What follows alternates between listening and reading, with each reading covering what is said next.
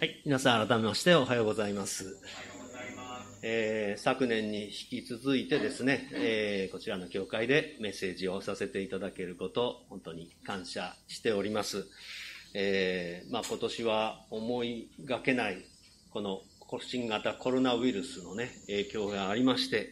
まあ皆さんも、え、個人の生活でもそうでしょうし、この教会としても、いろんな大変なことがね、えー、終わりだったのではないかなと思います。まあ私もですね、まあほとんど今は巡回電動車のように働いてますので、まあ大変な苦難に遭いまして、奉仕がない。まあいい意味で言うと休んでいられるっていうね、あのことにもなったんですけれども、えー、まあでもそんな中で、えー、いろんなところでキャンセルがありましたから、まあこちらもどうかなと思ってたんですけども、予定通り、させていただきまして、本当に感謝しております。まあ、あのまあ、このようにですね、新型コロナウイルスのこのパンデミック、そしてまた、あの今年もね、大雨による洪水の被害が各地であったりしますよね。まあ、いずれ私たちは、そういうものをはじめとしたいろんな苦難に、思いがけない苦難に人生であっていくわけです。まあ、しかしそれらはね、私たちにどんな意味があるんでしょうか？まあ、今日はあの、まず聖書の言葉として最初に挙げたのはですね、まあ、先ほども見ましたけども、礼拝宣教ガイド見ながら、えー、聞いていただきたいんですけども、この苦しみにあったことは私にとって幸せでした。それにより私はあなたの掟を学びましたってあるんですね。で、この御言葉はですね、先ほどの導入でもお話しさせていただきましたけども、この私たちは苦難を通して聖書を本当の意味で理解することができるっていうことをね、教えているんですね。まあ、なぜかというと、この聖書は苦難を体験する人たちを励ますために書かれた希望の書なんですね。えー、今日はですね、まあ、この聖書が教える苦難の意味というものを聖書から3つ学んでみたいと思います。で、まず一番目、聖書が苦難の意味として教えていることですけれども、それは私たちの成長のためだっていうことをね、言っているんですね。まあ、このことを表す聖書の御言葉をまず見てみたいと思いますえ。これは、ヤコブ1章2節から4節のところですね。じゃあ、これも皆さんでご一緒に読んでみたいと思います。よろしいでしょうか？では、3、はい。私の兄弟たち、様々な試練に遭うときはいつでも、この上もない喜びと思いなさい。あなた方が知っている通り、信仰が試されると忍耐が生まれます。その忍耐を完全に働かせなさい。そうすれば、あなた方は何一つ欠けたところのない成熟した完全なものとなります。はい。えー、っと、この御言葉ですね、えー、ちょっと最初、不思議なことだと思うんですね。様々な試練に遭うときはいつでもこの上もない喜びと思いなさいってね、書いてるんですね。ねえ、この世の中の人で誰かこんなことを教えた人がいるでしょうかね。様々な試練にあったら、うん、大変だねとかね、頑張ってねとか、えー、なんか、運が、なんて悪かったねとか何でもいいですけどね、そんなことはこの世の中の教えだと思いますが、聖書の教えはね、それをこの上もない喜びと思いなさいってね、言ってるんですね。なぜかというと、理由が書いてあります。あなた方が知っている通り、信仰が試されると忍耐が生まれます。ね。この試練を通して実は信仰が試されて忍耐が生まれるっていうね、プラスのことが生じてくるよって言ってるんですね。そして、その忍耐を完全に働かせなさい。そうすればあなた方は何一つ欠けたところのない成熟した完全なものとなりますって言ってるんですね。つまり試練はね、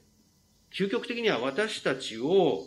この最後に書いてある、何一つ欠けたところのない成熟した完全なものとならせる。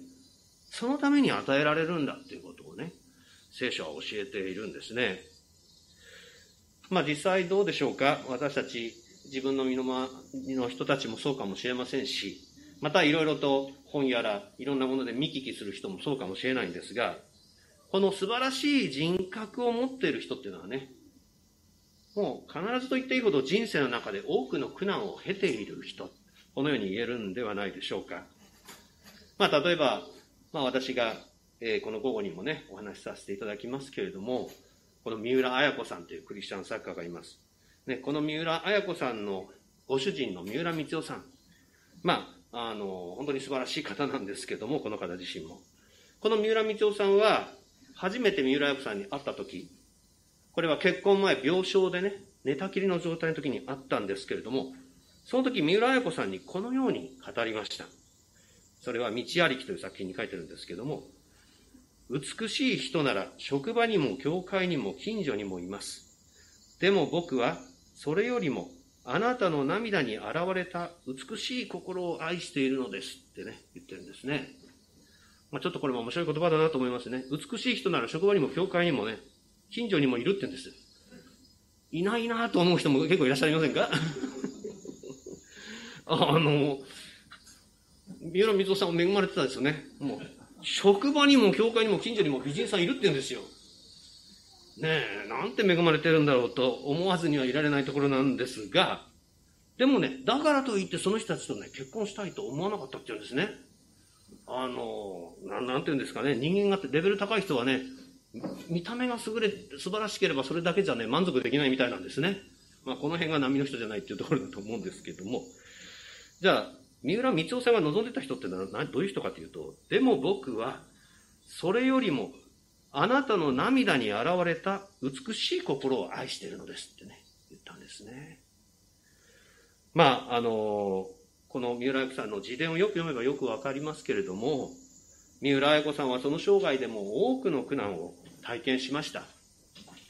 まあ、特に恋人でもあってね、信仰でも導き手でもありました、前川正さんという方が亡くなった時には、もう文字通り号泣したってね、えー、記されています。まあしかしね、そんな彼女の中にですね、三浦光代さんは涙に現れた美しい心を見たんですね。そしてその美しい心を持つ綾子さんを愛さずにはいられなくなったわけです。まあ私たちは様々な苦難の中でですね、多くの涙を流す体験をして初めて、この綾子さんのような美しい心を持つまあ、素晴らしい人格者となり得るっていうことを、この三浦三浦光夫さんの言葉は示しているんではないでしょうか。まあ、もう一つ見言葉を読みたいんですが、それは第二コリント4章17節っていうね、見言葉です。じゃあ、こちらも皆さんでご一緒に読んでみましょうか。3、はい。私たちの一時の軽い苦難は、それとは比べ物にならないほど重い永遠の栄光を私たちにもたらすのです。はい。まあ、この御言葉見て皆さんどうでしょうね。ちょっとおかしいと思われたとかないでしょうか？例えば私たちが体験する苦難でですね、軽いと思えるものっていうのはどれほどあることでしょうか？まあ、ほとんどの苦難はですね、もう本当にとても担えないと思えるほど、とてつもなく重いものなんじゃないでしょうかね。とすればですよ、ここで私たちにもたらされると言われている、それとは比べ物にならないほど重い永遠の栄光ってね、どれほどの栄光なんでしょうか。まあその栄光について聖書はね、このように表現しています。じゃあ第2コリント3の18節に書いてあるんですけれども、えー、私たちは皆栄光から栄光へと、主と同じ形に姿を変えられていきますって書いてあります。つまりこの御言葉によれば、私たちはあの聖なる、また愛に満ちたキリストの栄光の姿に変えられていくんですね。まああの、そう考えるとこの私たちがいただく永遠の栄光っていうのは、まさしく苦難とは比べ物にならないほどに、とても担えないと思えるほど、とてつもなく重いものと言えるのではないでしょうか。まあ私たちをご自身と同じ栄光の姿に変えてくださる主にね、心から感謝したいと思います。さあ、第2番目の苦難の意味のお話をしたいと思います。第2番目の苦難の意味、それは神の権限のためです。ちょっと難しい言葉ですけどね、権限、神様が現れる、ご自身をね、表してくださるため、このように言えるかなと思います。えっ、ー、と、出エジプトという出来事がありましたが、その時にですね、主はモーセにこのように言われました。えー、出エジプト14章17節じゃあこれもご一緒に読んでみましょう。よろしいですか ?3、はい。見よ、この私がエジプト人の心をかたくなにする。彼らは後から入ってくる。私はファラオとその全軍勢、戦書と騎兵によって私の栄光を表す。はいえー、この御言葉が教えていることは何でしょうか、まあ、まず教えられていることは、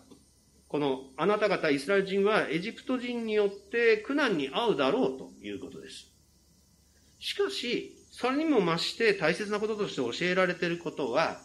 その苦難を通して、主はご自身の栄光を表されるということです。つまりその苦難を通して、普段は見ることのできないご自身の姿をはっきりと表されるということなんですね。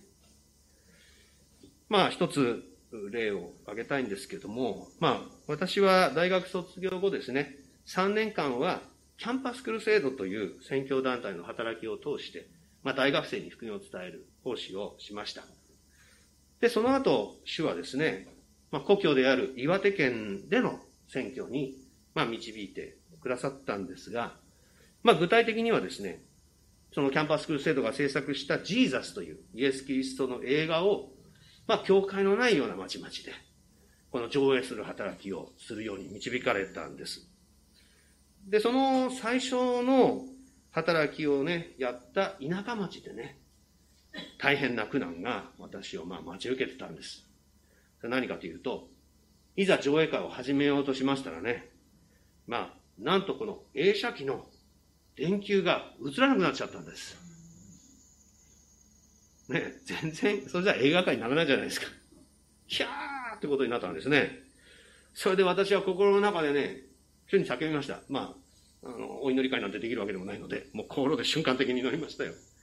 主よ、どうしてこんなことになってしまったんですかと。主よ、どうか助けてくださいってね。もうその大ピンチで叫んだんです。するとですね、上映会には、実はね、田舎町なのでね、たった一人しか来てなかったんです。そのたった一人の人がね、私にこう言ったんですね。え、なんか映写機に問題あるんですか？つって。それならね、私が役場に行って映写機を持ってきますって言うんですね。そう言ってその方ね、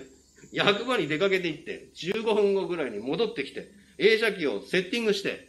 そうして映画上映会、何の問題もなかったかのようにね、再開されたんですね。なんとその方は、教育委員会で働いている方で、映画上映会もよく行っている人だったんです。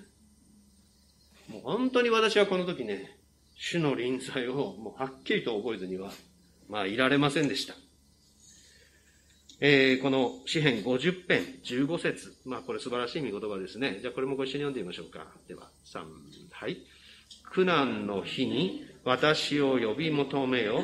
私はあなたを助け出し、あなたは私を崇める。はい。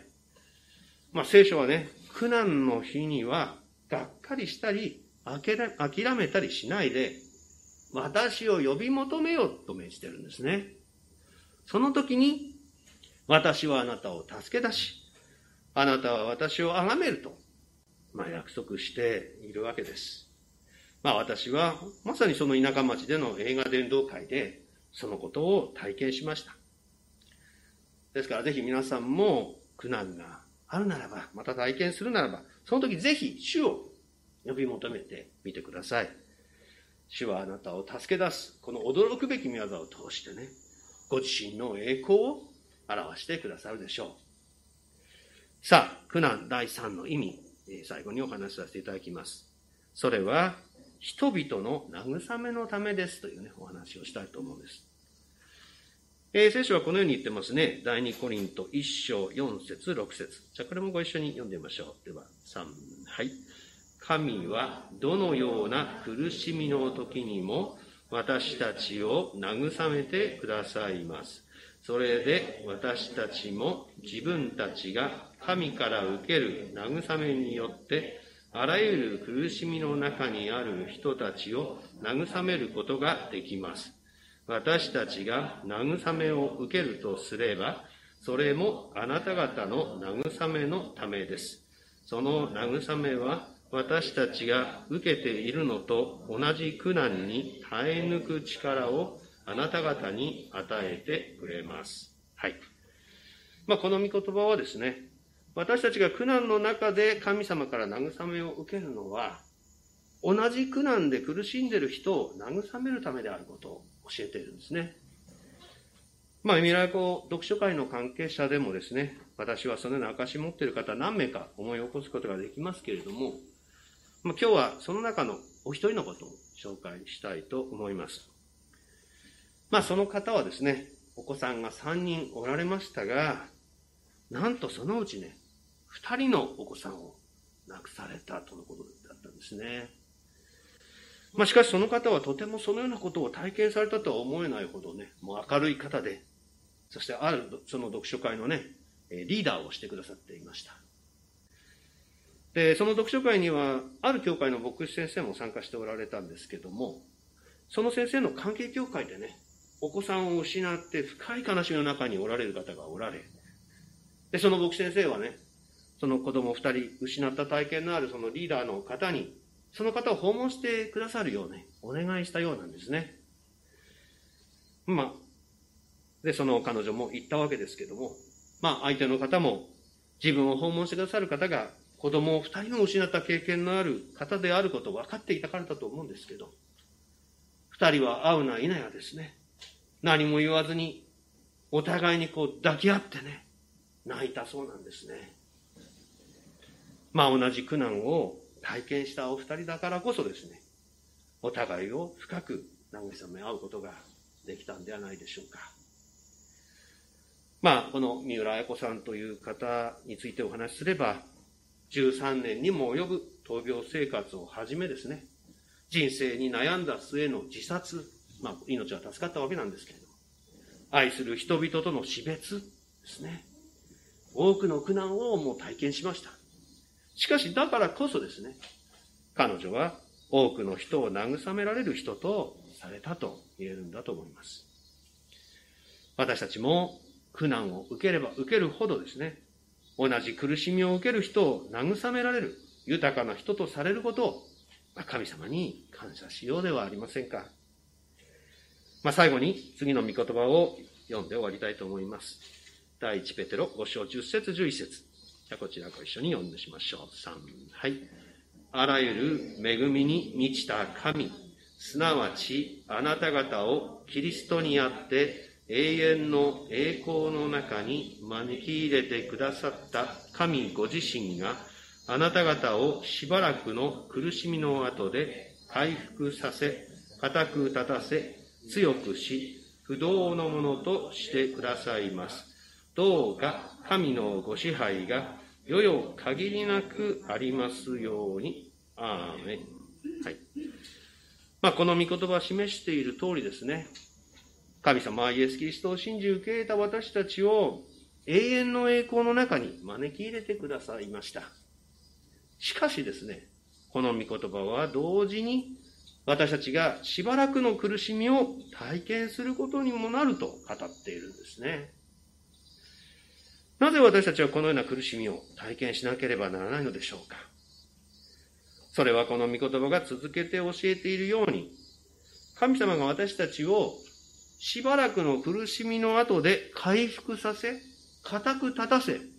強くし、不動のものとしてくださるためなんですね。まあ私たちは人生でどんな苦難に遭うとしてもですね、今日御言葉で学んだように、その苦難が必ず私たちの成長、